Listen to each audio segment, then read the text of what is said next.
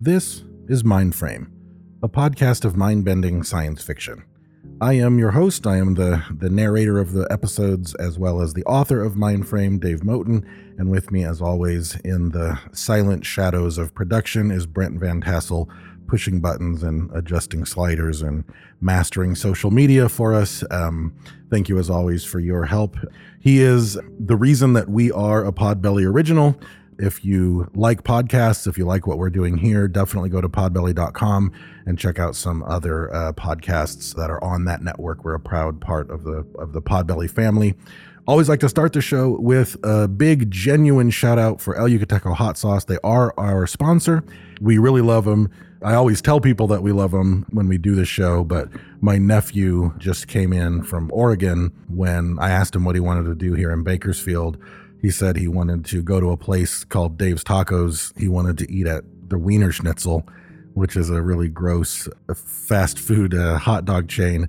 And then his third request was he wanted to go to this uh, Mexican grocery store called Vallarta because he wanted to stock up on El Yucateco because we sent him some in the mail and uh, now he's addicted, but he can't find it very frequently in Portland. So um, it is good enough that I've brainwashed my nephew that when he travels to Southern California, one of his destinations is a market where he can buy all the flavors of El Yucateco. So we're not lying when we say we love it. It is a family um, affliction, our love for El Yucateco. But check it out if you like hot sauce. If someone in your life likes hot sauce, then uh, check it out.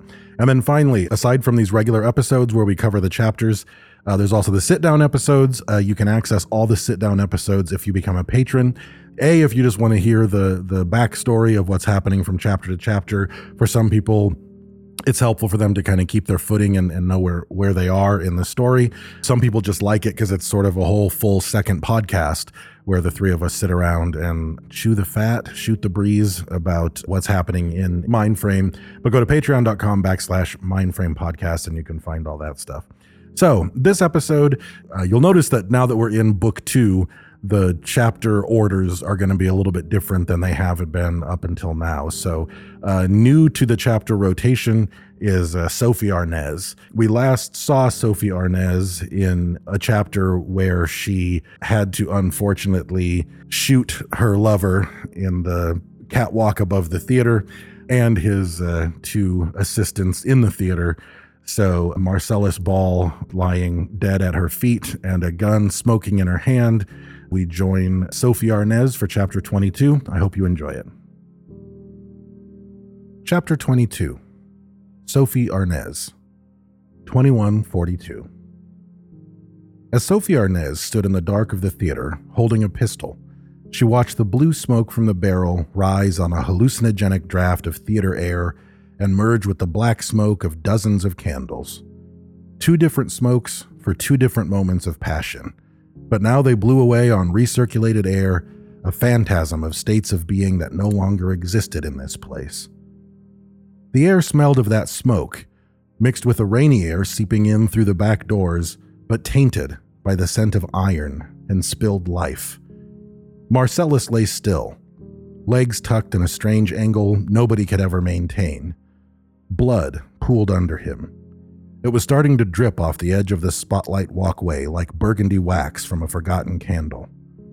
She couldn't look at the wreckage of his face, his beautiful face.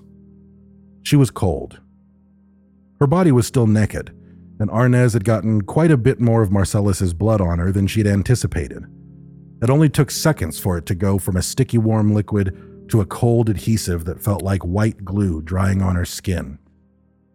She wanted to toss the pistol, to throw it off the catwalk and away from her, like some cursed talisman or a poisoned apple.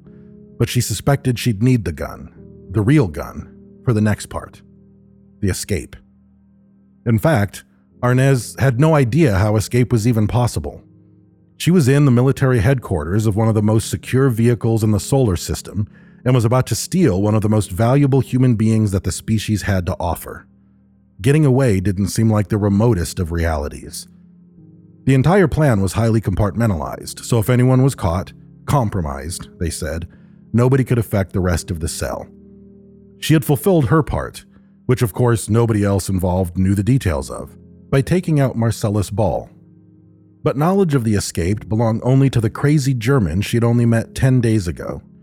He was a thief and a smuggler. She was but a fighter pilot. No. What was she now? A whore? A traitor? The person who betrayed her best friend and helped sell a century of human progress out to an unknown faction? Arnez wondered if this was how it all worked in all wars through human history. Myths of women like Mata Hari and Eleanor Gray using sex and flirtation as a weapon against gullible and horny soldier boys. She always assumed these women used their bodies to exploit men's flesh, and therefore minds. Sex was a tool to be used, a form of information extraction far more effective than torture. But in the thick of it, she realized it was more than sex.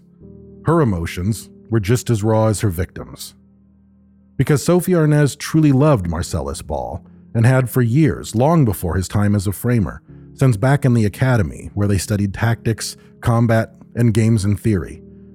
She hadn't slept with him tonight simply to use him. She slept with him because years of romantic frustration finally culminated in sex, like the center of an hourglass, where the sand bottlenecked and went from random tiny stones to something as important as time. Her mission was to incapacitate him, not seduce him. But she had to try to talk him out of the mind frame.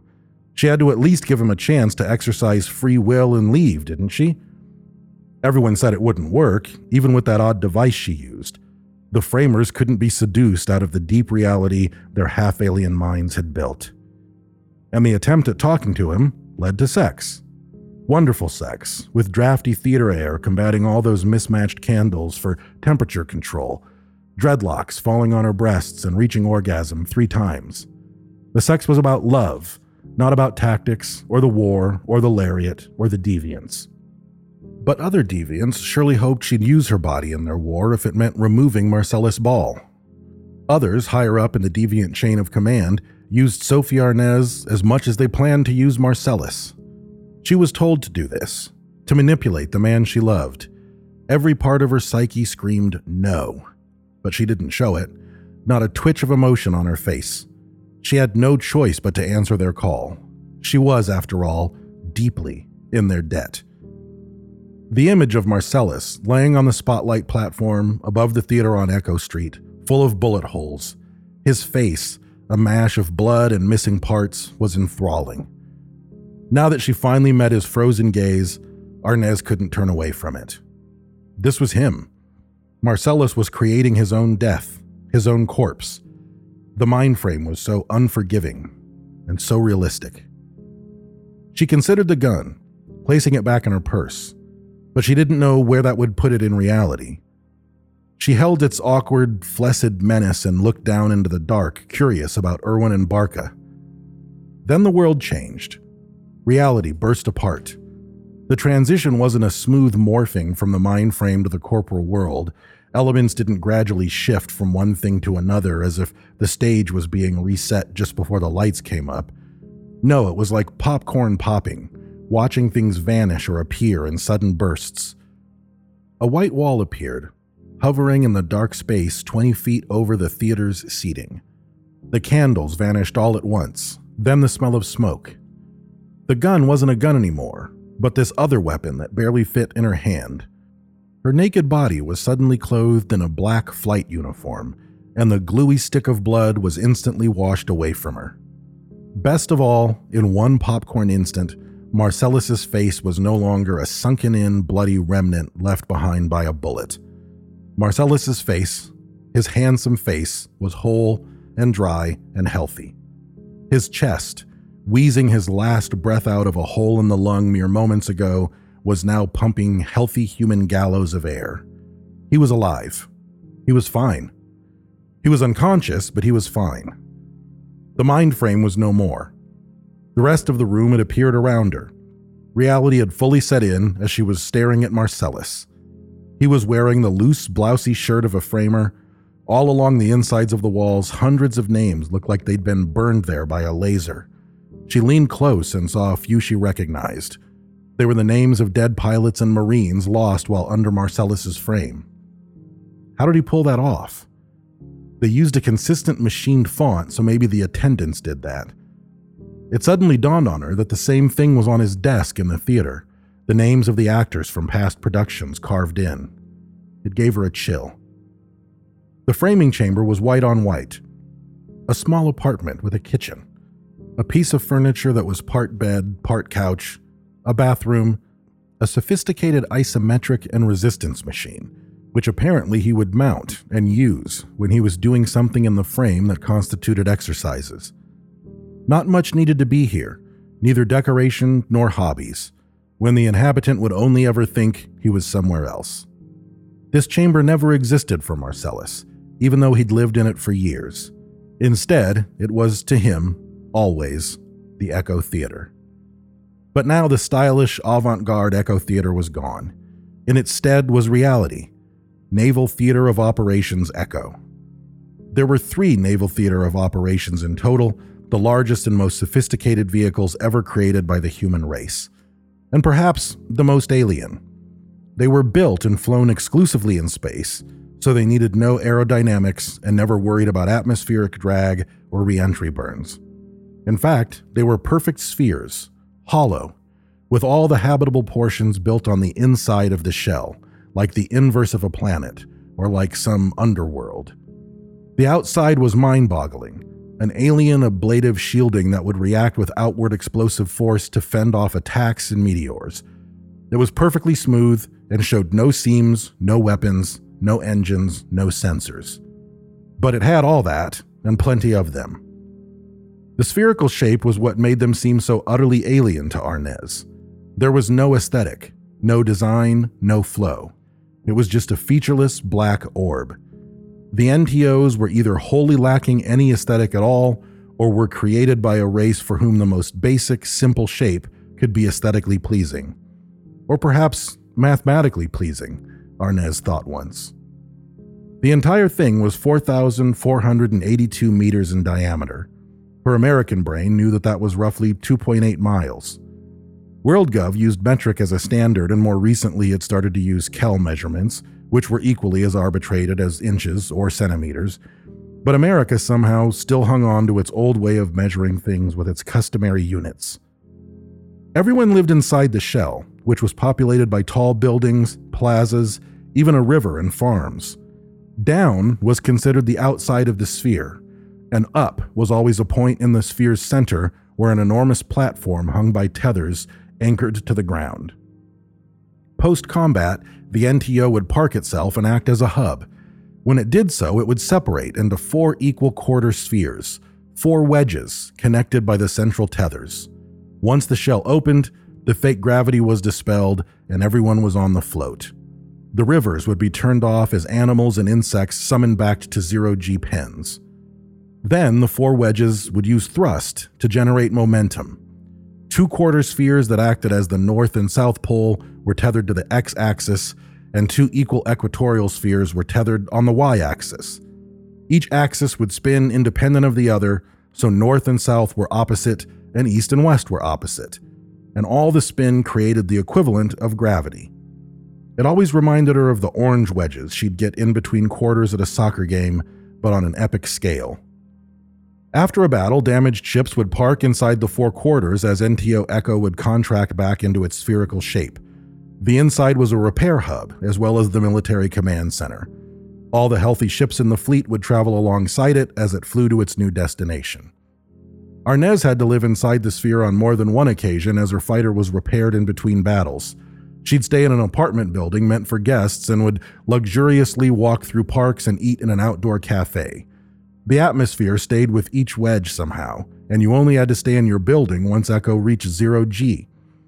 She learned early in every such stay not to look up, least even her trained fighter's inner ear would struggle to make sense of the wedges as they flung through contra rotating circles in the sky above. The process of docking ships, resupply, and retracting the quarters back into a sphere took an average of seven days. At present, the sphere was still open since it had only been five days since the battle at Kuiper Belt, in which Arnez flew lead in one of the fighter squadrons. Arnez had to remind herself that to Marcellus, the entire battle was just a production of Hamlet. She apparently played Ophelia. She was familiar with the play, but only because her mother ran the elite bookstore at the plaza back in San Pedro and insisted the family read all the classics of world literature. Day 5 of the semisphere retraction was the busiest day. The damaged ships were completing their mooring duties, and the gravitational spin of the quarters was just starting to slow down. The inside would reach a zero G when the motion stopped, and then once all the parts were reassembled. Artificial gravity would somehow be induced, and life went back to normal for the ship's inhabitants. Soon, gravity would be on the constant wane, and as it lessened, cargo was moved to and from ships, making the most of lighter weights. The dance of spinning down, loading, unloading, personnel transfers, wounded and dead being taken off of ships to echo hospitals and morgues was an overwhelming bit of logistics. There were five framers functioning to coordinate the task, making everyone choose certain corridors over others, delay or speed up their process a tad, all the tricks that happened when a framer pulled at your mind to make you part of a collective naval whole. One framer worked each of the quarters, and one worked the center where the ships docked in their strange, oversized struts and harnesses, ready to be repaired as Echo sealed itself and flew to the next theater of operations. Marcellus was not one of these five framers. He was far more important. He was the Naval Theater of Operation Echo's tactical framer. He was one of the most powerful framers in the human race, capable of incredible feats of psychic logistics, adjusting and readjusting in the fast pace of naval combat against deviant fleets. Every fighter pilot, every warship's captain, every sailor and marine who engaged in battle outside of the sphere were his purview. And today, with the help of a small guerrilla group of deviants, Sophie Arnez was going to steal him from the World Navy. However, she was still at a distinct disadvantage of having no idea how she was going to get away with any of this. It was just her, her lover, whom she could barely even lift, an alien pistol she didn't understand, two shorted out attendants laying on the floor, and a corridor of Marines on the other side of the door, ready to kill her in an instant to protect Marcellus Ball. Arnez knew exactly three things about the plan. One, there was the mad German, who would be somehow helping her escape. Her assumption was the guy was a hacker or explosives expert and planned to disable security systems or blow up a path to her freedom. Two, at some point she would have to put on the incredibly strange suit that the German had her practice getting in and out of two days ago. And three, she was ahead of schedule. Ever since she was a little girl, Sophie Arnez was efficient. She was praised for her efficiency when she was in the academy, given numerous promotions because of it in the Navy, and survived a dozen dogfights against deviants while in her trickster class fighter craft. She checked the clock app on her wrist to see exactly how early she was. The freckles there said she was 17 minutes ahead of schedule. She set an alarm for 16 minutes and 50 seconds, lay on the ground to cradle Marcellus Ball in her arms, and she wept. She cried at having deceived him she cried at having killed him, even if just for a minute. She cried at fear of getting caught kidnapping while escaping NTO Echo. She cried at the state of the world, at slavery, at downvotes, at the need for deviance to exist at all. She cried at human nature and corruption and endless war and greed and an unknown, all powerful alien society that was soon coming to take it all away from them sterile, cold white walls made out of something not quite plastic and not quite ceramic set her a stark contrast with her black naval flight suit. A much bulkier affair than the standard capital naval suit, allowing for connections to her trickster's atmosphere, g force reduction, and the parachute on the back. The two attendant droids lay silently next to her and Marcellus. She now knew them as Barca and Irwin, the gay couple from the mind frame who helped stage manage, she wondered briefly if they knew what they were in the frame, if they acted out their roles as intelligent facsimiles of human personalities. It was either that, or they were mute metal things, their personalities and conversations all summoned from the imagination of Marcellus Ball. Arnez dialed down her emotions, using training and biofeedback techniques they taught her as a fighter pilot. The anguish was replaced instantly by a wave of ice rushing in the center of her chest jumping out to her hands first and then the rest of her body. She wiped the last tears away, but knew she'd have plenty more to cry later on when she'd allow herself, and stood up. The instant her boots were both square on the floor, her collar issued a faint beeping because her 16 minutes and 50 seconds were up. She reached down to tap the back of her wrist and deactivate the alarm on her skin's watch app, and was surprised to find that most of her wrist was taken up with a message. It was written, of course, in her melanin. She didn't know that the skin interface system could be hacked, but then again, she'd been scanned and prodded so many times prepping for this mission, someone probably hacked her DNA's processor with a Trojan horse. Now it was active. On her wrist were four words Put on the suit. It wasn't a nicely typed font as she'd come to expect on her skin, but handwritten. It looked like it was drawn with a stylus on a computer screen by someone either in an awful hurry or with awful bad penmanship. The flight suit of every trickster pilot had a built in parachute in the back. People always put parachute in quotation marks to indicate that this thing was not indeed a parachute that slowed your fall through an atmosphere. There was quite plainly no need for that in space. However, the parachute, when deployed, did still save a pilot's life. It was basically a device that would expand to a giant bubble that would fill with air. Its material was something beamed down to the messengers because it was impossible.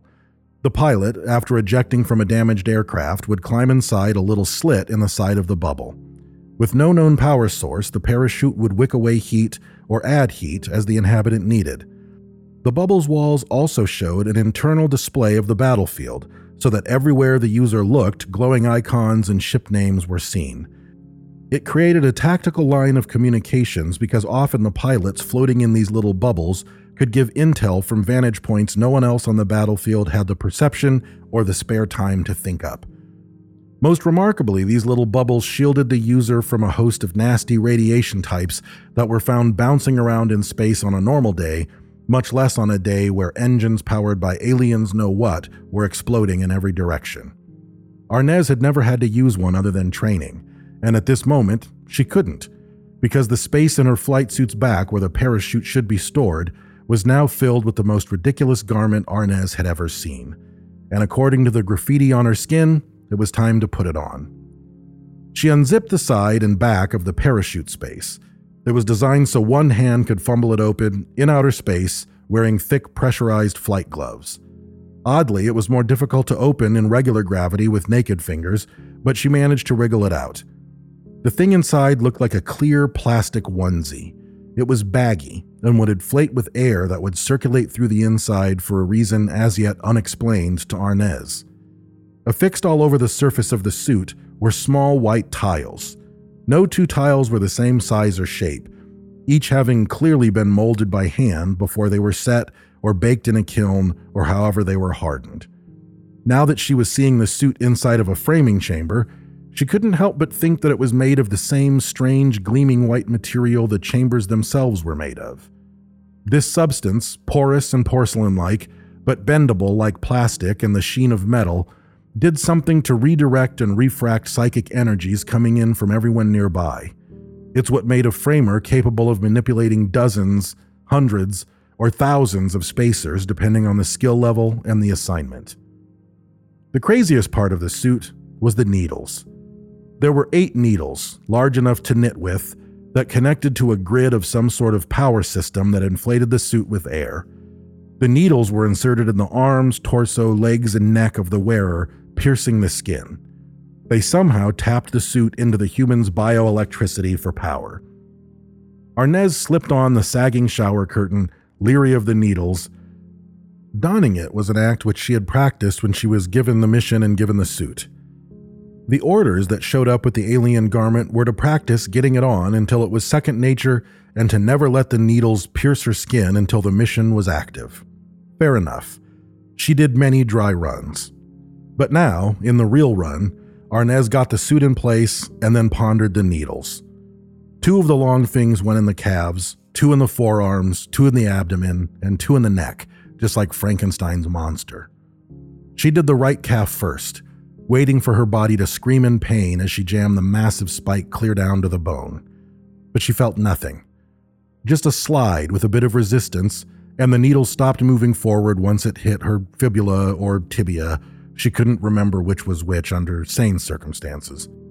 Something in the needle had acted as an anesthetic. Aside from a slight pull where it entered the dermis, she couldn't feel it was in there. Not what she expected. She did the arms and legs quickly, got through the abdomen, and with a little worry about things hitting the organ, paused for a second at the neck. She breathed, focused, and slid them both into the vertebrae in her neck simultaneously.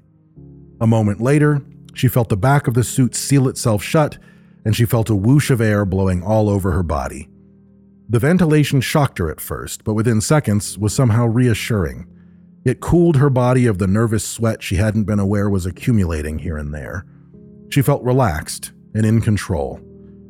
Then again, there could be some chemical compound in the circulated air making her brain feel that calmness. The World Navy did things like that with fighter pilots. Why wouldn't the Deviants? Her collar pinged once she had the suit on, and she looked at her wrist again. It was hard to read through the plastic and the white tiles, but the handwritten scrawl said, Put ball in bed. She did. He was lighter than she'd expected, but it still took some doing to get him placed on his small bed couch thing while wearing her strange suit.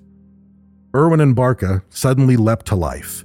They hovered in the chamber above Marcellus and made a series of deep thrums as they were, what, rebooting? Arnez had set the weapon down on the exercise machine when she suited up. She started to lunge for the weapon again to shoot them back down, but they slowly hovered over Marcellus. One grabbed a blanket with little metal arms and covered him up as the other adjusted the pillow. Then they just hung there. The control next to the doors, an incredibly sophisticated locking mechanism, beeped and changed into friendly opening colors. Someone was coming in. Arnez crouched over Marcellus's body and held her weapon forward. Once that door opened, a team of Marines would be looking straight into the framing chamber and see Arnez in this inflated alien suit holding a strange weapon. She would be dead within seconds. She held up the weapon that had knocked out Marcellus, but it was a hard thing to hold. When Arnez was in high school, she tried to make a mug in her ceramics class that had the handle inside the cup instead of outside.